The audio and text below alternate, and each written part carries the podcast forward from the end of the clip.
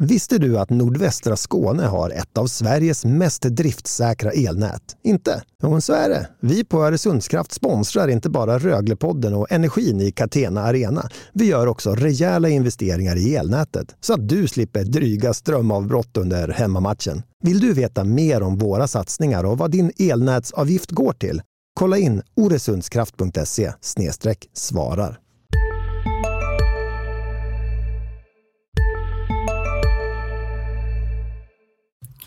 Först ett budskap från vår samarbetspartner. Uppehåll i SHL är jobbigt. Något annat som kan upplevas jobbigt är rekrytering, arbetsmiljö, lönebildning, organisation, arbetsrätt och många andra HR-områden. Låt Vågen Försäkringsbyrå avlasta er med detta så blir SHL-uppehållet lite lättare. Vågen för vågen.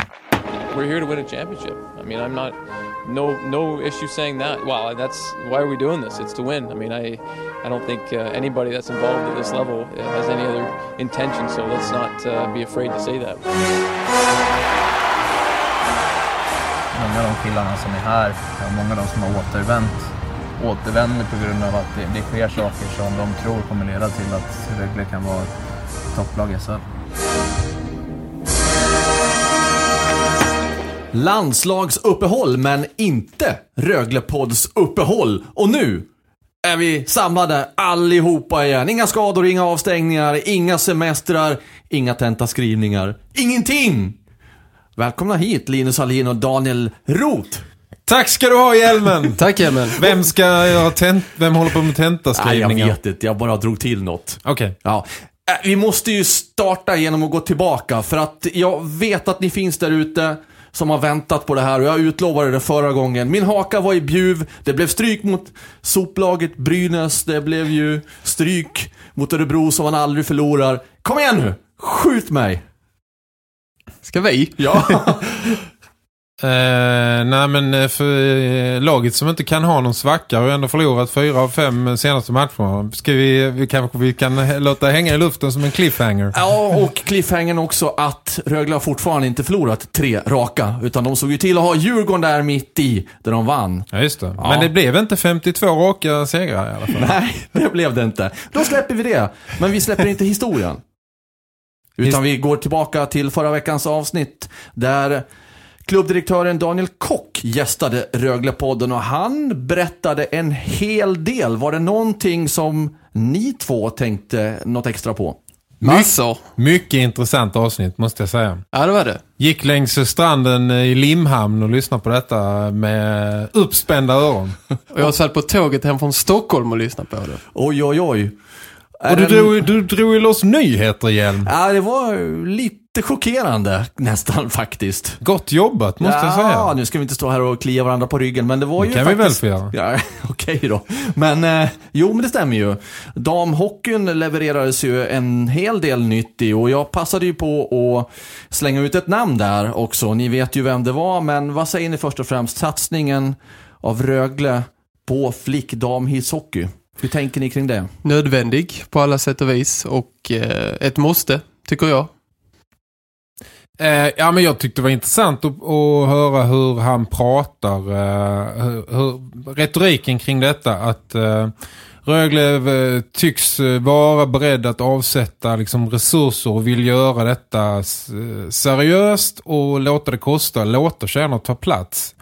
Eh, jag tycker också att det är, ska man vara en modern förening 2019 så kan man liksom inte vända sig till 50% av, eh, av barnen i Ängelholm. Eh, man måste vara, eh, man måste vara bredare och man måste eh, omfamna liksom alla barn och, och jag tyckte det var sunda tankar om att ge alla, ge alla samma förutsättningar.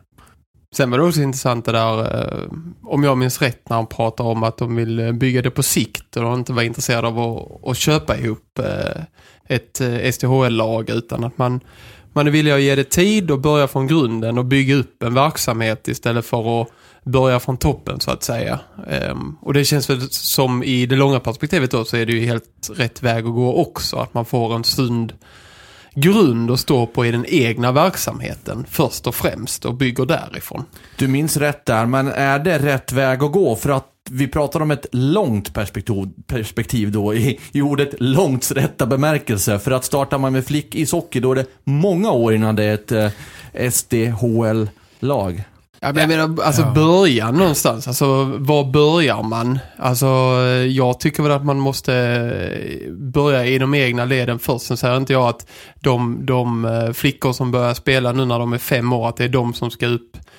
Alla, alla de ska bilda A-laget längre fram, utan det perspektivet är väl säkert kortare. Men om man letar efter en ändå tar första steget i det första riktiga steget, då tycker jag väl det är bäst att börja med sin egen ungdomsverksamhet. Ja, jag vet inte. Dels så, så kanske man ger sig själv, eh, man, man kanske inte vill rusa in i det. Man kanske inte, man kanske inte heller har eh, särskilt mycket isytor. Jag vet ju att eh, liksom pojklag tränar till tio på kvällarna som det är idag. Eh, man vill väl bygga den här tredje isytan. Eh, det kan ju vara ett eh, sätt att sätta liksom press den vägen också. Att få till, få till, mer, få till mer is.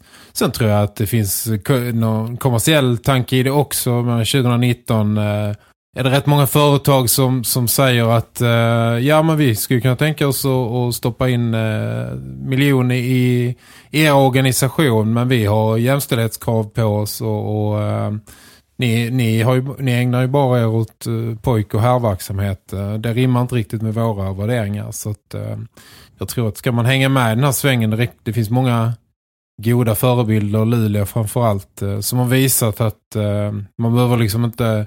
Det kan finnas kommersiell sprängkraft i detta också. Det behöver inte bara vara, det behöver inte vara att man ska liksom hälla ner pengar i ett hål för att liksom visa att man är duktiga på tjejer också. Utan får man, ehm, bygger man en modern organisation så ehm, finns det liksom guld att hämta både, både på dam- och herrsidan. Och i detta så var det ju stundens ingivelse för mig ganska logiskt såklart eftersom det finns ett namn här som är större kan man säga än alla andra namn på, på damsidan. Maria Roth. Och då passar jag ju på att fråga honom om det och då visar det sig ju, och det är det vi pratar om nyheten här också, att ja, Rögle vill ha in Maria Roth i organisationen. Det erkände ju Daniel Kock rakt upp och ner här. Han hade träffat henne och de skulle träffa varandra igen den här veckan. Det kanske har skett nu. Linus, Maria Roth. Vad säger du om det namnet? Det är väl ett drömnamn på alla sätt och vis för Rögle att få in, inte bara för uh, flick- och damsatsning men rent generellt att få in i föreningen med den hockeykunskapen och den uh, meritlistan hon sitter på. Är från närområdet i Ängelholmare, jag menar. Eh, Kock sa väl att eh, det hade varit tjänstefel av honom att inte ta kontakt. Det sa han väl också när det gällde Kenny Jönsson att han hade eller hade haft eller skulle ha ett möte att man, man måste behålla kontakten med de lokala profilerna och se om det finns något uppdrag nu eller längre fram och Maria Roth är ju ehm, som sagt ett givet drömnamn för Rögle att få in. Var ju duktigt upptagen med TV-pucken. Jag försökte nå henne men jag ska nog göra ett, ett nytt försök snart. Eller någon av oss i alla fall och höra vad som har hänt där. Det här måste vi ju hålla levande och följa upp såklart. En sak som jag också reflekterade från den långa intervjun med Daniel Kock är ju det faktum att när Chris Abbott, sportchefen, går ut och säger att de är här för att ta guld så har han det fast förankrat, väl förankrat i hela organisationen. organisationen att Kock också går ut och säger det. Det är hans mål, det är därför han har tagit jobbet. Det är på något vis som att hela den här auran odlas innanför väggarna där och det är det är det, det som gäller nu framöver. Det är som guld. Om det inte blir den här säsongen så nästa eller näst, nästa. Men det verkar inte som att Daniel Kock kommer att lämna Rögle innan det där guldet är hemma. Så tolkar jag det. Intressant att de går i så pass eh, alltså i samma takt Abbots och eh, klubbdirektören tycker jag. För det är väl som du frågar honom också att eh, liksom den svenska mentaliteten att det är ovanligt eh, och att man kommer från det nordamerikanska där man har ett synsätt och det är väl eh, kanske därför också eh, i och med eh, Chris Abbott och sportchefen lärde känna honom innan han blev inrekryterad till Rögle att eh, det finns ett eh, solklart samband där att man ser saker lika. Man ser eh, målsättningar lika och ambitioner och, och eh, var man ska lägga ribban någonstans. Och då måste ju ledningen vara i samklang. Eh, uppifrån och ner såklart. Men ändå intressant att det var så pass rakt på eh, som det är med Abbott som man pratar med dem om målsättningar och allt sånt. Ja, Det är ju, det är ju Abbott-vindarna som blåser i klubben. Nu, nu kom ju Abbots först och sen kom Koch eh, efter det och uh, har ju garanterat funnits med. Och, men när vi tittar på varandra och när vi läste den här texten som, som du skrev Linus med intervjuade Koch där vi klarnade liksom att de, deras historia gick längre tillbaka liksom. Uh, långt innan Koch blev uh, klubbdirektör Rögle så hade väl Chris tagit kontakt med honom och använt honom som mentor så att ehm, den, den klubben eh, går i, i, takt just nu och, och det hade väl varit eh, helt orealistiskt att ta in någon slags liksom, velig drömmare i, i det här läget. Det hade ju blivit eh, frontalkrock eh, direkt med den sportsliga ledning som finns. Så att, ehm, ja, efter ehm, hundra år av liksom, eh, cyklande i otakt så känns det som att de det är mycket, en tandemcykel. Mycket som uh, rullar i tandemfart just nu. Nåväl, då släpper vi det som har varit för en stund i alla fall. Vi återkommer ju till kanske lite mer vad gäller tabelläge och sånt där och lite utzoomning. Men nu till det aktuella och då står Linus med ett papper, inte helt ovanligt faktiskt. Det är väl att, härligt. att du står med ett papper och att du har det aktuella. Vi budade ut dig till Catena Arena i, i morse. Bara jag tar min själ inte uppehåll. Nej, det är, vi, det är vi tacksamma för. Vad har, vad har du kommit med hem för um, karameller? Jo, det finns ändå lite att ta på. Rögle har ju framförallt då en drös spelare som är iväg på landslagsuppdrag. Eh, vilket innebär att det var jättemycket eh, juniorspelare med uppe och körde med A-laget som ju tränar eh, då onsdag och torsdag den här veckan. Eh, även tisdag va? Tränade de. Men i alla fall, Daniel Bertov har jag pratat med. Där finns en intervju med honom som rör både nuläget och framtiden framförallt. Finns på både.se. Intressant vinkel. Tackar. Eh, han räknar med att gå helt för fullt igen efter sin underkroppsskada i eh, nästa vecka. Så han, där är omstarten, eh, som, som han sa själv, som det känns nu så är omstarten eh, lugnt liksom. Han, han eh, räknar med att spela den. Eh, två spelare med hjärnskakning då, eh, Cody Curran och eh, Dennis Everberg var inte på is ehm, den här onsdagen då. Har vi några prognoser där? Eh, finns inga. Mer än att Chris Abbott eh, sa efter eh, sista matchen innan uppehållet då när Rögle förlorade mot Linköping att han hoppas att de kan eh, spela mot HV den 14 november. Och kort passus självklart kanske för de flesta men om ni undrar varför vi inte intervjuar dem så är de inte tillgäng tillgängliga för intervjuer när de är skadade med hjärnskakning eller av andra skäl. Precis, och eh, det är ju, man ska ju följa den här hjärntrappan, öka belastning och eh, med, med, en sån typ av skada så eh, aktar man sig för att ge några prognoser för det kan komma bakslag och man ska ta allt i lugn takt och eh, inte skynda på någonting så det är i alla fall status med dem, de tränar inte. Eh, sen får vi se hur det ser ut, eh, kanske framförallt då i början av nästa vecka. Eh, Ted Brithén är med på ispassen eh, men besked om hans eventuella comeback även om möjligheten finns så det definitiva beskedet dröjer till i eh, nästa vecka eftersom man har läkarundersökningar uppföljningar att göra innan man kan få något besked helt enkelt. Så ni som går och väntar på Ted Brithén besked den här veckan. Det blir inget. jo, men du gav ju just ett besked. Det närmar sig. Det närmar sig. Det kan vänta till nästa vecka i alla fall. Precis. Och på onsdagens pass då saknades Nick Sörensen sjuk och Adam Edström lättare skadekänning också.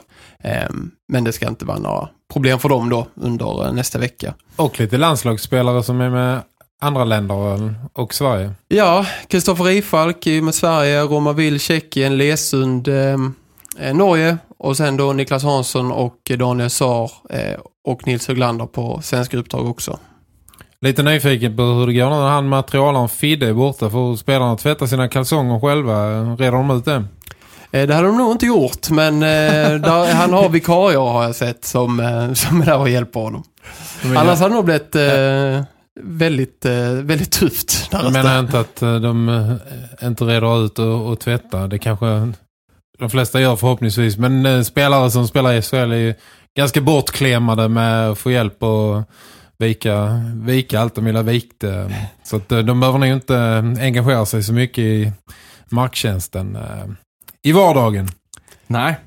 Summa summarum i alla fall. Har Rögle flyt så kan alla spelare som varit skadade den sista tiden som de har lidit rätt mycket av vara tillbaka mot HV. Om de har flyt. Och har de- Intressant. Mm, och har de otur så tar det ytterligare någon match för alla. Men det får vi återkomma till, för det är långt till dess. Och därför så är det ju ingen mening heller att gå in på kedjor och hur de spelade så idag, för att det är lite för, för svävande. Jag ger det en vecka till igen, då kommer jag stå med en ny lapp. det tror jag det, det tror jag det. Men vi kan ju passa på nu när det är uppehåll att diskutera saker som har hänt. Reflekterat. Starten. Rögle har spelat 17 matcher. Några lag till har gjort det. Andra har spelat 16. Det är där någonstans vi befinner oss i den här säsongen. Ska vi ta lite reflektioner över vad vi har upplevt? Ja men eh, sammantaget ett lag som överraskar eh, oss alla och alla andra. Ah, Ja, kanske inte dig igen. De har överraskat dig negativt på slutet istället. Ja. ganska väntat mellan skador, men fortsätt. Ja, men som flög fram i början och, och har gått som tåget eh, för att kliva ner i en liten, eh, eller i en svacka nu sista, sista fyra, fem matcherna. eh, Där de inte riktigt har eh, gått att känna igen. Dels på grund av skador men också ehm, det flytet de hade i början har de inte haft. Också eh, den här spelmässiga lagmaskinen har inte varit eh, lika väloljad som den var i början. Men ehm, ja, betyg från 1 till 5 är väl en... Femma. Fyra? Fyra och en halva? Femma? Ja. Fy- Fyra. Nej, det är klart det är en femma. Det är ju jättebra. Ja, det är det De ju. ligger tvåa. Men fyra är jättebra. Femma, då ligger man etta igen. Femma är... Nej, det kan inte bara vara etta som gäller för en femma. Det håller inte jag med om. Men okej, vi är... Oj, vi håller micken på att ramla här också. Men vi, vi är eniga om att vi inte är eniga om betyget. Ja. Nej, men de har gjort en eh, superstark eh, start på, på säsongen. Vi hade väl eh, liksom alla på känn att de gick en stark säsong till, till mötes. Men eh, jag tycker att de har börjat på en högre nivå direkt än vad man... Eh, än vad liksom, eh, det kändes som. Imponerat på de, på de flesta fronter. Två stabila målvakter, starkt försvar. Eh, kunnat hantera de flesta situationer. Eh, vunnit många jämna matcher. Eh, ganska, och inte minst eh, lyckats maskera eh, och täcka över liksom alla förluster av skadade spelare. För de har, eh, de har haft en extrem, eh, de har inte haft många spelare borta, men de har haft en extrem otur och fått eh, alla de liksom, ledande spelarna skadade. Ja, och det är där jag menar på att förklaringen finns till de här förlusterna.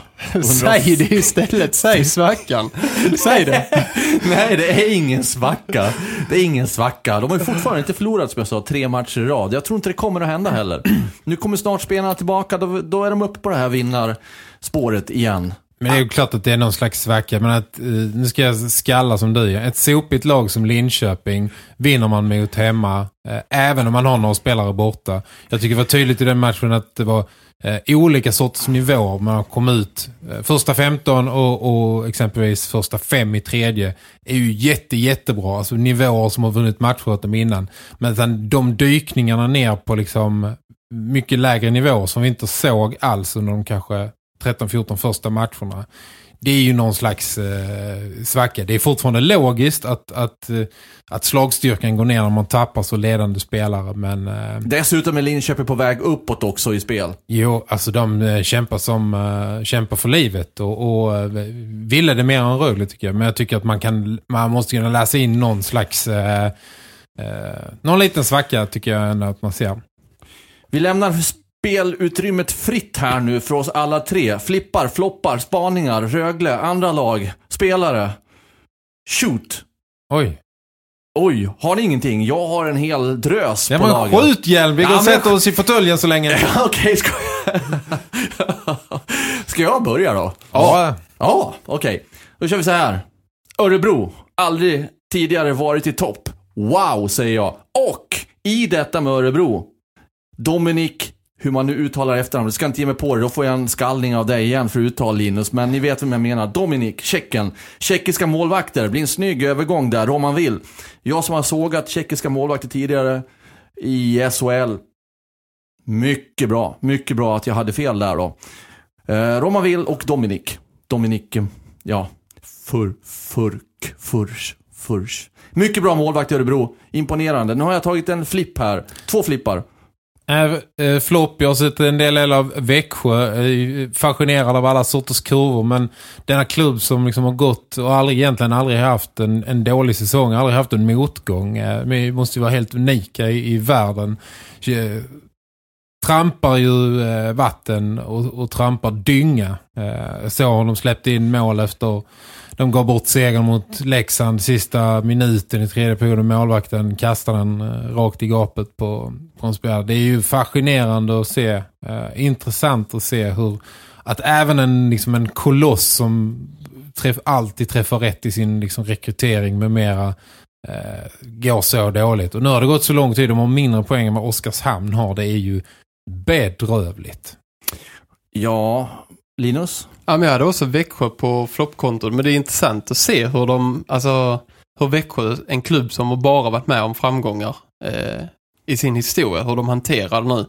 Så var kollegor på, då för några veckor sedan på Smålandsposten försökte liksom göra, vilket kanske är då den första ansvarsintervjun med, med styrelseordföranden och de vill inte kommentera någonting kring hur det ser ut för Växjö. Det är en klubb som absolut inte är vana vid detta. Eh, normalläge för dem är ju semifinal minst. Och åker de ur kvarten något år, då är det fiasko.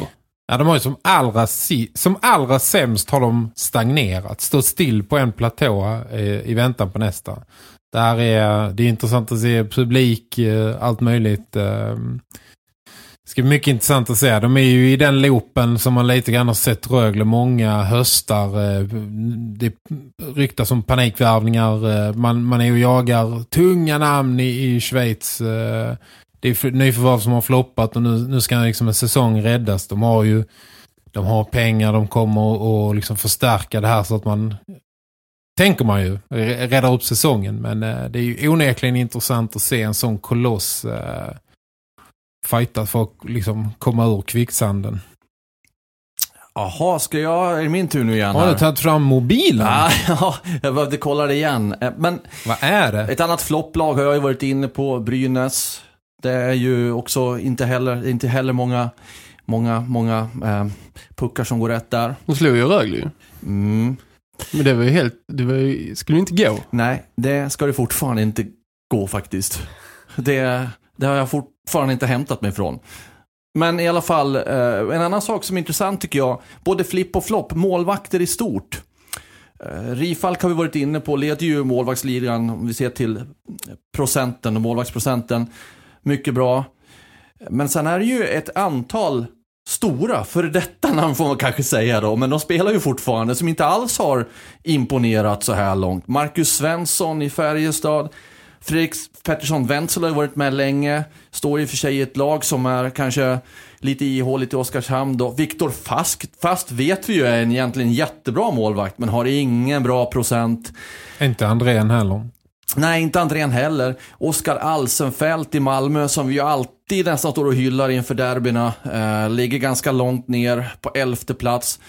Och istället så eh, framför sig har han Tex Williamson, eh, Johan Mattsson, ja, lite mer målvakter då. Alltså det blir, ja det är intressant att, att målvaktsfighten ser ut som den gör i SHL. Något förvånande faktiskt.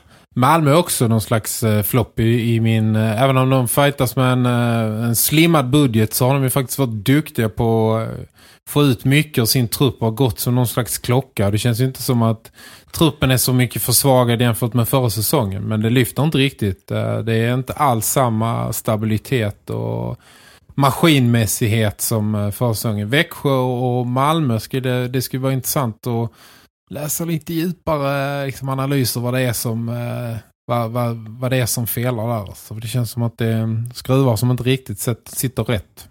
Ja, men, speciellt med Växjö har man ju gått och väntat varje omgång så när de förlorar i början. Tänker man, ja men nu vänder det för Växjö. Den här, mm. Nu kommer de börja tugga igång. Ja, nu, nu händer det någonting i nästa. Och så kommer nya förluster, nya tapp. Eh, nya liksom vägbulor. Eh, nu, som sagt, nu håller de på att värva en del spelare under uppehållet här. Men eh, som sagt, vem tar tag i det? Vem mm. går först i det här ledet? Alltså Sam Hallam sitter ju bombsäkert. Eh, jag är helt övertygad om ändå som tränare. Alltså de kommer inte sparka Sam Hallam.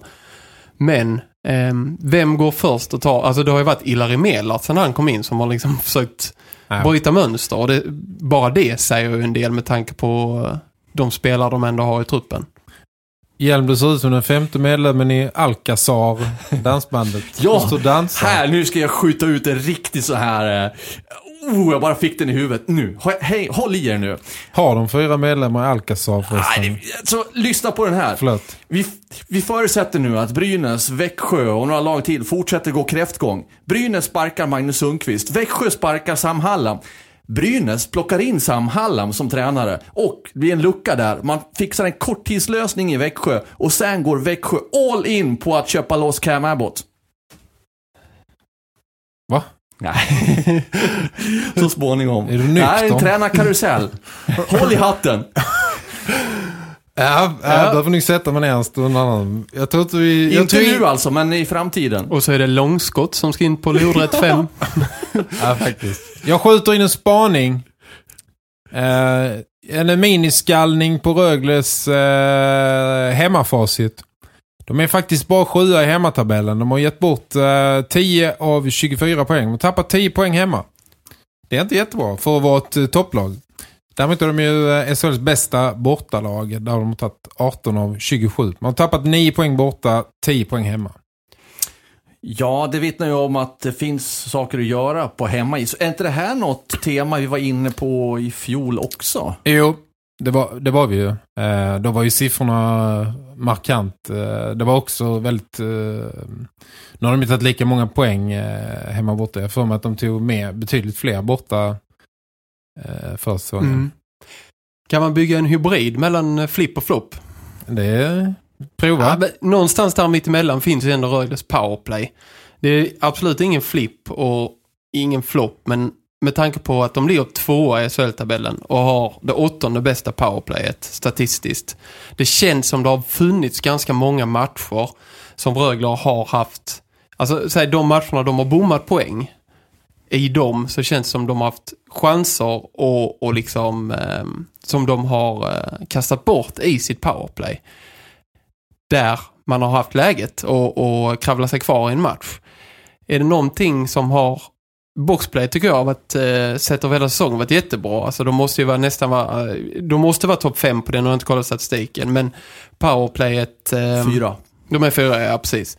Eh, powerplayet finns där rätt så stor utvecklingspotential i. Sen eh, för ett lag som inte har spelat med full trupp eh, någon gång under hela säsongen eh, så är det väl klart att det är en ursäkt i sammanhanget när man tappar så många ledande spelare längs vägen här och där och så. Men tittar man på resten av säsongen för att behålla sin plats i toppen på lång sikt och även ta nästa kliv som lag så, så är powerplayet ju eh, en given liksom, eh, byggsten för att lyckas med det. Jag håller helt med.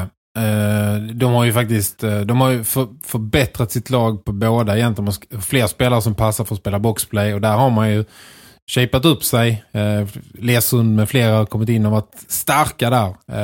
Powerplay har de ju betydligt bättre personal till. Men har sett otroligt vast ut mellan varven men också svagt eh, däremellan. De har nyckelfolk på alla positioner men eh, det är liksom uppsteppning som gäller för eh, flera stycken. Eh, Jelena till exempel som eh, liksom står och, och rattar det ena, den, den liksom på pappret betydligt starkaste. Det är ju, eh, han måste ju upp. Men det lär ju bli ganska stor skillnad när Cody Curran och Ted Brithén är tillbaka i den uppställningen. Såklart. Eh, men jag tycker fortfarande att de har haft liksom, eh, riktigt stark eh, personal för att eh, ha ett bättre powerplay än vad de har haft eh, så här långt. Men sett över 17, om vi då bortser från att folk har fallit från sista två, tre matcherna, fyra, så har de ju haft ett, en PP-uppställning som ska vara topp fem i SHL. Det ska den. Ja, det ska den. Låt mig få vidga det här perspektivet, bara för att ni ska tänka lite utanför boxen här då, för att, ja, ni pratar om att Rögle, det är viktigt att få fart på det här och bli bättre och bättre. Men lyssna på det här. Örebro leder serien. Hur tror ni de är i powerplay? Usla! Nej, det är de inte. men, men de ligger faktiskt sämre till än Rögle på en nionde plats.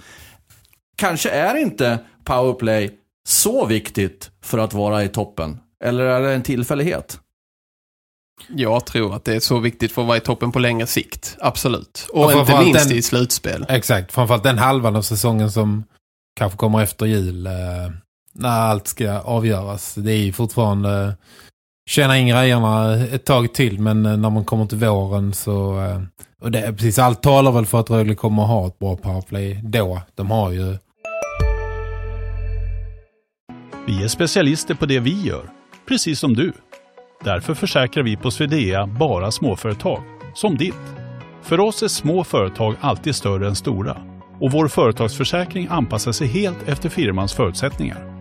Gå in på swedea.se företag och jämför själv. Hej, Synoptik här. Hos oss får du hjälp med att ta hand om din ögonhälsa. Med vår synundersökning kan vi upptäcka både synförändringar och tecken på vanliga ögonsjukdomar. Boka tid på synoptik.se. Har ju alla pusselbitar till det. Däremot toppar eh, Örebro Boxplay-ligan, så att där har de gemensamt med, med Rögle för att vara i toppen. Boxplay ju- just nu viktigare än powerplay, men förmodligen inte i det långa loppet. Har vi fler flippar och floppar? Inte- Kanske ska in i Catena Arena och borra, borra hårdare på flippar och floppar. Har en flipp. Okej? Mm. Leon Bristet, säger jag då. Ja. Då tänker ni, ja men det var ju förväntat att han skulle vara bra. Och Nej, alla lyssnar också. inte efter den försäsongen. Exakt. Jag tycker att Leon Bristet som gick skadad hela försäsongen och missade några matcher i början har eh, presterat över det man kunde förvänta sig av honom trots att eh, förväntningarna var väldigt uppskruvade efter förra säsongen. Han har flyttats runt väldigt mycket i formationerna. Eh, det har vi pratat om i många avsnitt att han har fått byta miljö jättemycket längs vägen. Och nu står man där och summerar starten. Då är alltså Leon Bristad delar detta med Cody Curran i Röjles interna poängliga. Han har gjort 14 poäng på de 14 matcher han har spelat. Och det tycker jag, med tanke på de förutsättningar han hade, och man vet ju också att han har ju, även när han har spelat har han ju i alla fall i början kämpat med den här skadan. Ehm, längs med vägen såklart. Jag vet inte hur, och han vill ju själv inte säga hur det känns i, i nuläget, men utifrån sett så känns det som att Leon Bristet har verkligen hittat sitt gamla jag de senaste, kan man säga, sju, åtta matcherna kanske? Nio? Lite till. Ja, någonstans där. Och jag tycker att det är, som sagt, imponerande med tanke på hur han kom in i den här säsongen. Äh, jag tycker du har goda argument. Stöttar, eh, stöttar samtliga. Jag lyfter fram en annan. Niklas Hansson är nog eh, den stora flippen i, i min eh, bok. Han är inte, eh, inte i poängligan. Han har gjort 10 poäng tror jag. 1 plus 9. Eh, men eh, just liksom osäkerheten som var kopplad till honom efter två år i Nordamerika. Jag visste att han har spelat mycket. Visste också att när han var hemma senast så, så tog han inte riktigt plats i, i HV. Det fanns liksom med rätta vissa frågetecken på honom. Jag tycker han har kommit tillbaka till Sverige som en rakt igenom komplett eh, back. Otroligt eh, stark och lugn och eh, liksom lika skicklig defensivt som offensivt. Varenda gång han är på banan så sprider han ett stort lugn i spelet. Det är, I mina ögon är det en riktig toppback, en SHL toppback eh, som Rögle har fått hem i honom. Då vill jag göra en dubbelflipp. Okej. Jag var ju skeptisk, det kanske ni kommer ihåg, till värvningen av Erlen Lesund. Tycker han har varit väldigt stabil och viktig i sitt spel. Jag tror du skrev Linus att han är liksom, han gör aldrig fel nästan känns det som. Det är den ena. Och sen vill jag lyfta fram en doldis som jag också har varit skeptisk till, som jag tycker har varit väldigt bra och nyttig, inte minst i boxplay och det är Erik Andersson. Han gör ett hästjobb där. Och även i den kedja han har spelat. Det är två, två lite mer anonyma killar som jag skulle vilja lyfta upp. Det är så lätt att ta fram de här stora namnen. Bristedt och Hansson och Everberg och allt vad de heter. Och Curran inte minst. Men det finns de som kanske förtjänar mer utrymme än vad de får i offentlighetens rum. För jag, jag har varit imponerad av dem. Ja, men det är helt rätt. De, eh, det, är ju, det är ju nog lika mycket eh, Lesund och Andersson som har tagit Rögle hit. Eh, alltså de har ju verkligen fått ihop ett paket av, eh, grovjobbare och folk som kan avgöra matcher så det är mixen där. Eh, ja, helt enig. Jag slog oss redan när vi var i Köln, Linus, första träningsmatchen. När vi försökte liksom plocka ut någonting från den första matchen så, så vet jag att vi var inne på Lesund redan tidigt i, i och den känslan har ju bara förstärkts för varje match sedan dess. Det är en, det är en, riktigt, eh, det är riktigt bra värvning. Jag har fastnat också för att eh, man, man tycker ju, jag tycker han är väldigt duktig i det fysiska spelet. Eh, men han är också duktig på att liksom tackla för att vinna pucken. Eh, man har sett många andra liksom alltså, stora diskussioner om vad tacklingen schysst eller inte. Liksom, så ligger de spelare halvdöda på isen. Liksom. Eh, jag tycker att Lesund är väldigt, väldigt skicklig på att spela fysiskt, spela hårt men, men göra det med, med största liksom förstånd. Det är ju aldrig någon som blir skadad av hans eh, tacklingar. Jag tycker jag är väldigt imponerad av hans eh, fysiska spel. Mm. Då ska man komma ihåg som du är inne på. Han har delat ut 29 tacklingar hittills. Och det har inte varit en diskussion efter en enda av dem. Om Nej. de har varit fair play eller inte.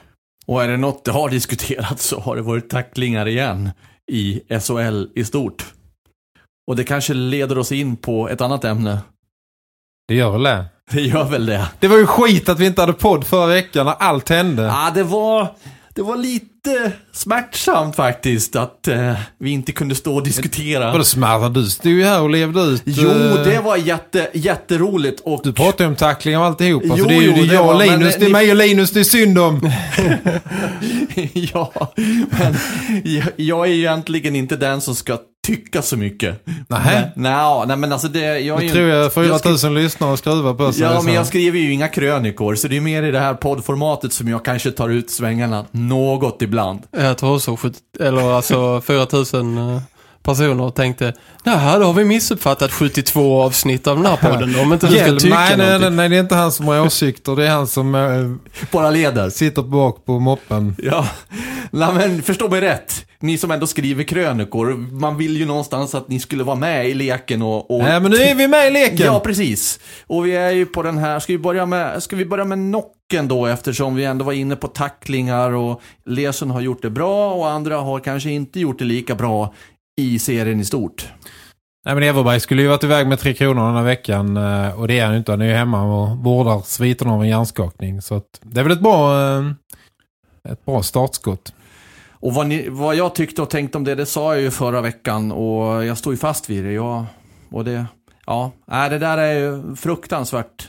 Det, alltså jag bara förstår inte hur det kan slå slint i en människas skalle. Nej men jag, jag håller fast honom och så bara trycker jag dit honom. Jag nitar honom med en rak hög. Alltså, va, vad är det som händer i en människas huvud? Hallå! Var är spärrarna? Ja, men hela den dagen också på efterspelet var ju helt liksom osannolikt. Först att han eh, Högström då inte blir anmäld för det. Hela drevet som gick, ja, hela debatten som rasade och sen att eh, det blir en anmälning på kvällen när han blir avstängd. Alltså jag, jag förstår liksom inte, det är ju sån, det är ju jättelåg nivå på allting. Det, sen är det ju bra att man eh, liksom eh, tar sitt förnuft eh, till fånga och, och korrigerar men det är ändå liksom en av världens bästa hockeyligor vi pratar om. Det ska ju, som ska ju skötas klint. Vad är det för korrigering? Hur många matcher fick han? Tre eller? Ja. Vad är det? Stäng av honom resten av höstsäsongen. Visa vad man tycker, att det här är inte okej. Okay. Ja, men jag tycker framförallt att eh, liksom hela, hela den här SHL-organisationen som hanterar detta gjorde bort sig på, på egentligen varje punkt. Liksom, när man först uh, går ut och säger och, och har någon slags... Och det vet jag att otroligt många har reagerat på. Att man går ut och tog den här händelsen i försvaret. Det ska liksom till över grejer om, om folk ska bli, bli avstängda. Då har man ju bevisligen tittat på det och, och är av den uppfattningen att det här var ingenting. Uh, man, är, man ändrar sig först när det kommer liksom uh, jättedrevet. Uh, och man börjar liksom förstå att nu börjar vi hamna i dålig dagar här. Jag tycker det är jättekonstigt att att det ska till den sortens drev liksom innan man eh, byter fot. Eh. Och jag tycker också det är konstigt att liksom Morgan Johansson som var domare, jag var själv på SHLs upptaktsträff när han stod hur länge som helst och, och berättade om att han leder eh, SHLs liksom nya nollvision mot hjärnskakningar. Eh. Och jag kan alltid förstå att man kan missa någonting i stridens hetta. Eh, men när man får möjlighet att titta på någonting i efterhand, att man kan vara av uppfattningen att eh, det där är, är helt okej. Eh, ja, det är ju fullständigt chockerande faktiskt. Och att man inte har liksom guts att säga att vi, vi sket i det blå skåpet här, det här blev fel. Vi gjorde fel. Vi, tog, vi gjorde ett misstag. Den, hela den, eh, liksom, eh, man försökte backa sig ur den här situationen. Jag läste förklaringen tio gånger, jag fattar ändå inte vad de har skrivit. Det var ju, man försökte hänvisa till, till regler som inte fanns och istället för att liksom vara prestigelös backa säga att vi gjorde fel. De hänvisar väl till någon slags lycka i regelsystemet att eh, ja, på något vis att man nu vill söka praxis eller vad de nu skrev. Ja. Men det säger ju sig Jo, det själv- fattar jag i och för sig. Ja, tycker men det att säger ju sig själv att när en spelare för, alltså, d- upprinnelsesituationen är ju också intressant för att Dennis Everberg har en duell med en annan Djurgårdsspelare, kommer in med klubban i Djurgårdens bås, vilket händer ibland i, i alla matcher. Och sen försöker Högström ta den klubban och knäcka den. Och Everberg vill ju ha tillbaka sin klubba, han vill ju åka och byta, eller ut på isen igen. Och då puttar han till honom. Det slaget är ju eh, eh, milt, väldigt milt i, i förhållande till det hög som jag sen. För då dels är hjälmen av på Everberg, men faktumet att han håller honom bakom nacken gör ju att smällen blir liksom väldigt... Alltså den förstärks ju jättemycket också eftersom huvudet kan inte ta, vä- du kan inte ta vägen någonstans. Man är helt försvarslös. Om man inte hinner få upp en, en handske framför huvudet själv. Everberg går inte heller fri från skuld. Men han, han ska inte in i det båset och veva med sin klubba i huvudet. Han slår också den andra i huvudet. Och Djurgården är frustrerad. Liksom, var och en får bära sina konsekvenser. Men man måste ju ändå se till, till det han eh, Högström gör. Att, precis som du säger. Att man låser fast huvudet i ett skruvstäd och slår med, en, med ett armbågsskydd som är stenhårt rakt i, rakt i skallen. Eh, det gör man inte. Då får man ju ta... Och det är ju just där jag tycker att hela diskussionen egentligen ska starta. Att det sen blir massa följdfel i organisationen och man har inte guts som du pratar om att göra det. Nej men det är sant, men det är fortfarande så att hade inte Högström gjort det där så hade det inte blivit de följdfelen. Jag, jag ställer mig fortfarande frågan, hur kan man som människa ta tag i någon och sen bara med berått mod trycka till en så? Va, vad är det som går fel i folks huvuden bara för att man är i en hockeyrink? Ska det vara okej med det? Nej, givetvis inte. Jag blir, jag blir så upprörd över sånt här. Vad är det för problem hos folk? Men han är ju inte i balans någonstans. De ligger under med 5-1. Men det är De ju- inget försvar. Nej, jag vet. Men, eh, det, det är ju, men det är ju det är ju därför det finns ett, någon form av liksom disciplin. Det är ju därför om du går på krogen och slår ner någon så får du ta konsekvenserna. Det finns det liksom ett rättssystem som tar hand om det. Eh, Det är där jag tycker liksom att SHL, eh, att i en, en liga som liksom omsätter så mycket, det kan inte vara så amatörmässigt. eh, hela liksom efterspelet. Det måste finnas ett kontrollorgan som är mer professionellt än så. Jag tycker att det var genant på många plan. Och så fanns det ju andra saker då som, eh, som var desto roliga. Roligare. Zorro Daniel, det är väl kul? Ah, jag tycker, man, ska, Ja. jag tycker man ska skjuta in pucken i mål. Nej, nu skojar jag. Nej, det gör du inte. Jag vill ha mer underhållning. Det här är ju precis det hockeyn behöver. Det är ju skitbra alltså. Jag tror någon, det behövs en lite grinig gubbe i den här, och jag tar den rollen. Ja, det får du göra. Du får inte med mig i alla fall. Nej, det var ett fantastiskt mål. Och så nöjer du dig. Jag tycker det var mer än så. Det var magiskt. Ja, men eh, man tror, alltså, eftersom jag såg den matchen live så fick jag liksom nästan gnugga mig själv i ögonen efter jag hade sett det. Man tänkte, vad, vad var det som hände? Eftersom just när man såg det live också så, alltså det gick så otroligt fort det Nils Höglander gjorde, hela den aktionen. Och att han lurar bort då eh, backen, eh, Högström var det väl, eh, bakom kassen också precis innan. Jag skrev efteråt att han, det var liksom två klassiker i samma sekvens i, i eh, alltså för Rögles del. Det här Kenny Jönsson-målet som han gjorde bakom Janni Hurmen, där sa vi att det var Daniel 2008 kanske, Eh, ja. i gamla Malmö-stadion. Och sen då Höglanders repris på sitt eget mål från förra säsongen mot eh, Färjestad. Och så med den, som sagt, den hastigheten han gör det här, alltså så otroligt svårt det måste vara. Och dels att instinkt, instinkten ska komma. Alltså att man känner att, nej men jag klarar av det i detta läget. Jag, nu gör jag det. Det är riktigt coolt alltså. Det är det faktiskt. Ja, men det, är- det är ju oavsett om det är folk som håller på med eh, musik eller vad som helst. Det är ju, det är ju något slags geni eh, som håller på. Det är samma som... Det är lite Foppa i Lillehammer 94 liksom. Folk som i stridens hetta ens tänker tanken. Jag är helt säker på att det finns... Nu kan ju nästan ingen göra en sån här story, men jag är helt säker på att det finns människor som går igenom 15 år av en karriär som aldrig ens skulle snudda vid tanken på om jag skulle liksom trycka ner pucken i isen som och vifta upp den med ett och lägga i krysset. Tanken, ingen skulle ens försöka. Nej. Det är, nej. det är alltså som sagt eh, exceptionella talanger gör exceptionella saker. Och så är det ju. Och Nils Höglander är ju bevisligen en eh, exceptionell talang. Men Daniel Roth ville väl inte se Foppa straff i Lillehammer heller? Nej, jag tycker det är gott att han kunde skjutit ett rejält skott. Han uttrade något här innan om ett innebandymål. Nej, det gjorde inte. Nej, det gjorde nu är jag felciterad. Jag hade velat ha ett, fri, ett frimärke med ett skott från Foppa. Slagskott upp i krysset Ja. från blå. Nej, det får det gärna vara. Dessutom hade de inte kunnat göra det förr i tiden för det fanns ingen flex i de här gamla betongspetten till klubbor. Låt mig säga så här. Jag gillar Foppa-målet. Jag gillar Nils Höglanders mål. Så ja, nu går vi vidare. Vi går vidare. Är vi klara med alla flippar och floppar? Ja, jag tror, eller om inte ni har några fler. Nej, men Dominic Bock är väl en flopp? 1 plus 1 på 17 eller 19 match, 17 matcher. Ja, det är ju en flopp. Jag tycker han har fått tag i så mycket kritik av oss här i, i podden, men det Ja, men kanske det är ju ska ta kille ett med ett. NHL-kontrakt. Jag Ja. behöver inte veva mer kring det, men eh, nog måste han ut på floppkontot så här långt. Jo, så är det ju, såklart. Men eh, mm, vad händer då? Det har vi varit inne på tidigare. Vet vi någonting mer? Kommer det hända något? Får han nya chanser? Eh, jag vet inte, det blir intressant att se eh, eh, när alla är tillbaka. Är han med på liksom tre kedjor då? Han ska ju kanske inte vara i en, i en fjärde kedja. Ja, det blir väldigt... Eh, alltså den här onsdagsträningen nästa vecka och torsdagsmatchen kommer bli hyperintressanta båda två. Eh, det är ju något slags vägval ledningen får ta nu med Bock. Antingen så ger man honom, Eh, som du säger, en, en plats liksom där han kan spela sitt spel och spela sin offensiv. Eller så sätter man honom som extra spelare alternativt på läktaren.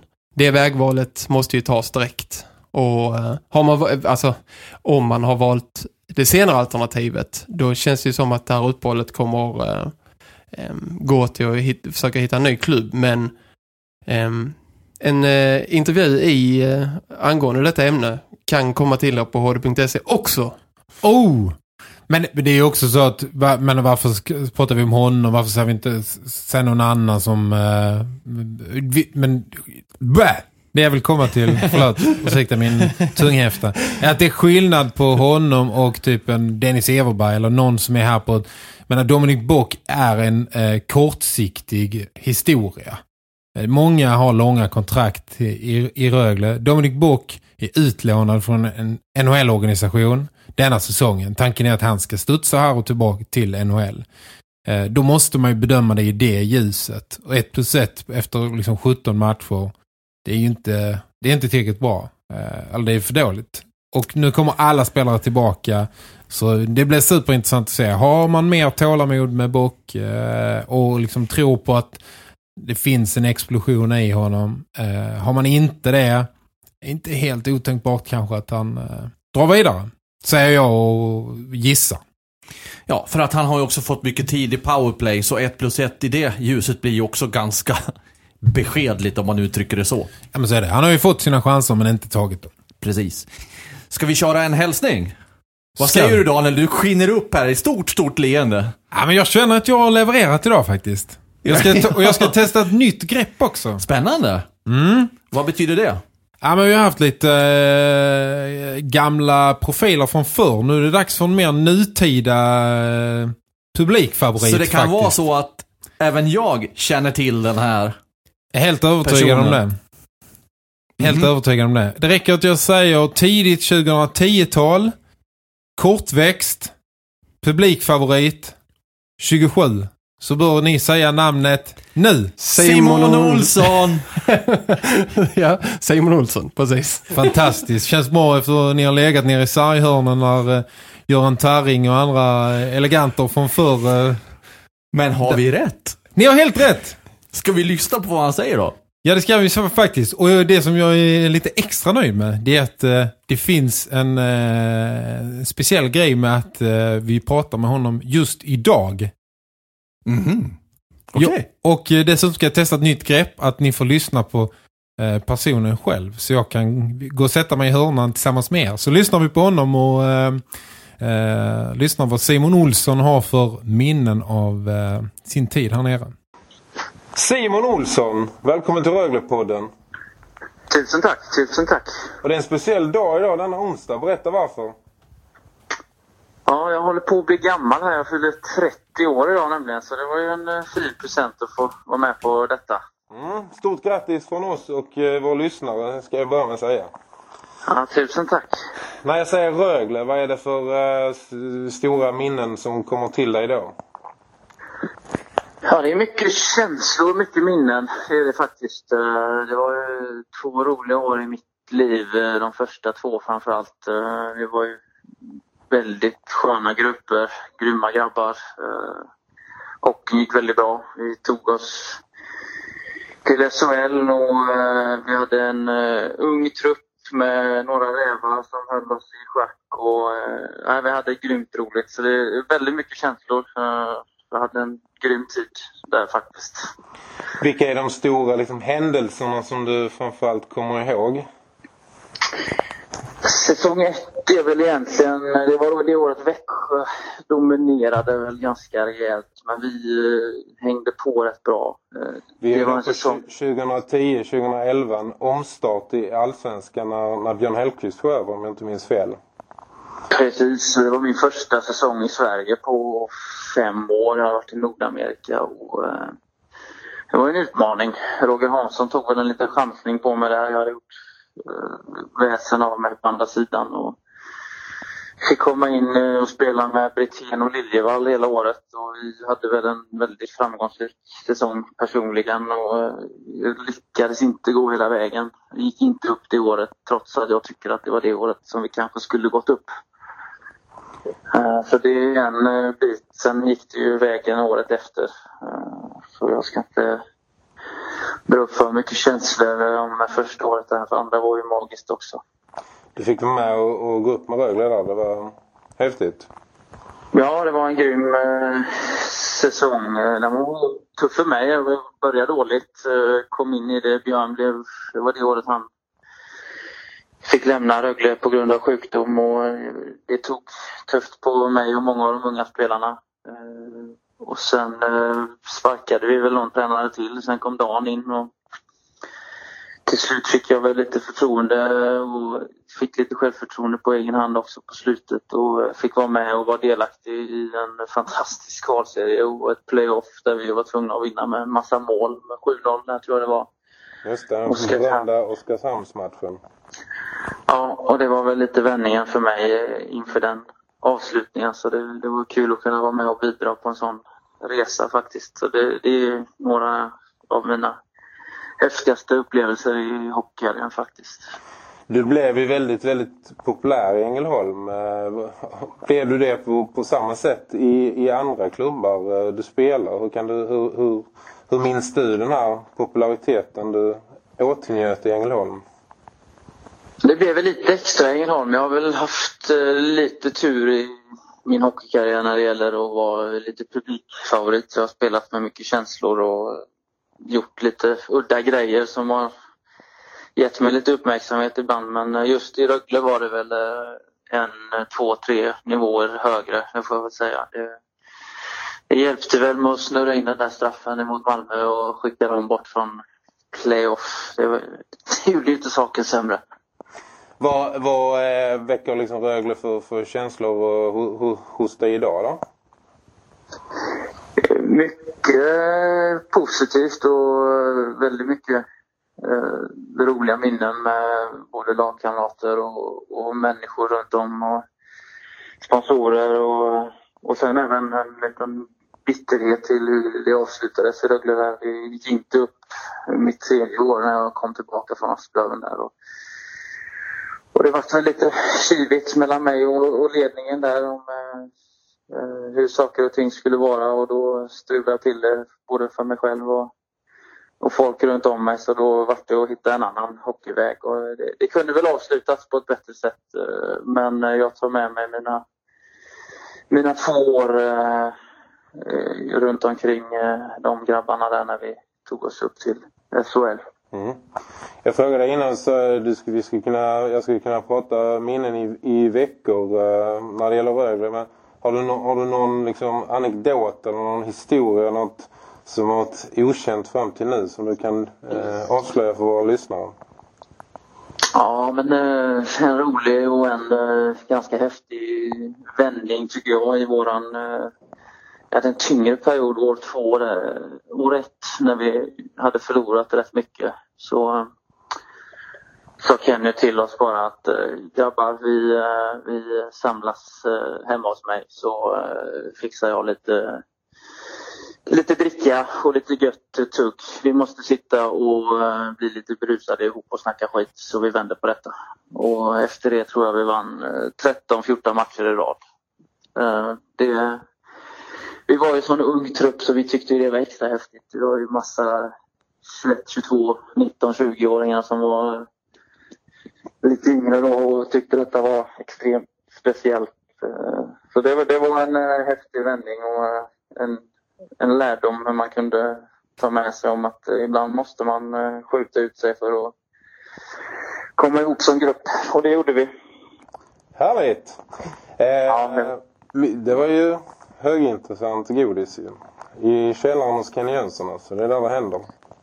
Ja, där hände det mycket. Det var en rolig vändning i alla fall. Det var allt från eh, hockey på tv, snacka hockey, snacka Rögle, spela biljard, eh, prata gamla minnen, prata historier. Och det, det fick det att lossna lite.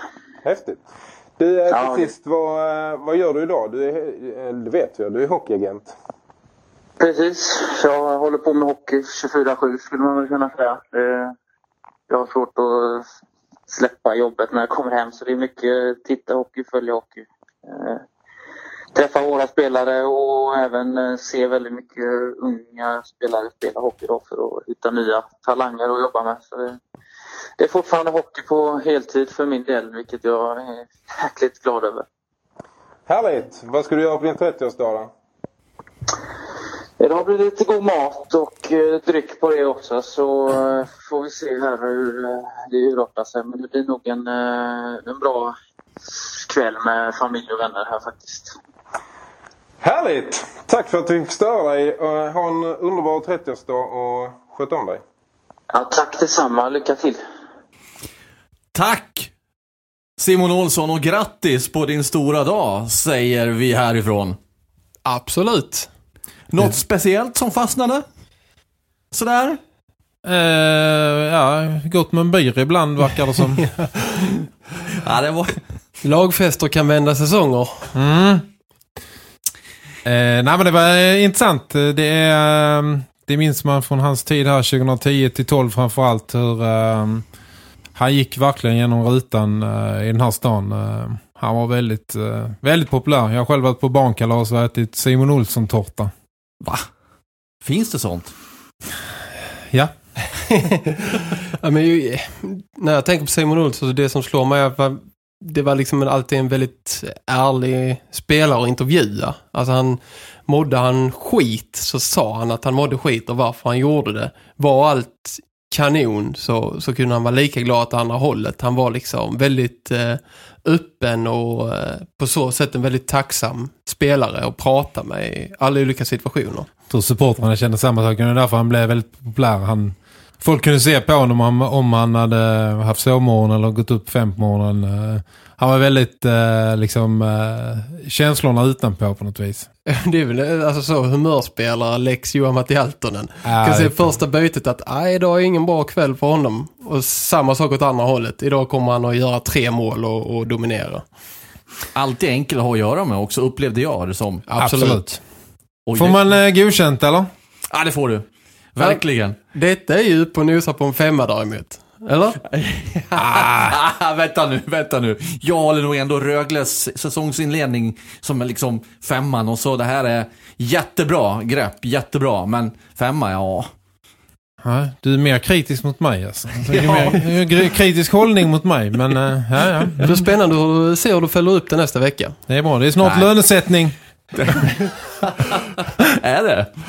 Nej, jag vet inte. Nej men äh, jättebra. Verkligen. Och än en gång stort tack Simon Olsson. Roligt att få höra din röst och schyssta svar. Måste jag säga. Härligt! Är vi klara eller? Det är vi nog va? Ja, Jag tror vi ska säga ett eh, tack till vår eh, samarbetspartner Vågen Försäkringsbyrå. Eh, sen är vi väl tillbaka nästa vecka. Då börjar det dra ihop sig. Det gör det. För 17 nya segrar. Mm. Ja, vi, det återstår att se. hörs nästa vecka. Hej då! Ha det bra!